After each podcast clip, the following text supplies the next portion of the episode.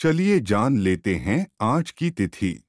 आज है 19 मई, सन 2021 दिन है बुधवार, तिथि है सप्तमी।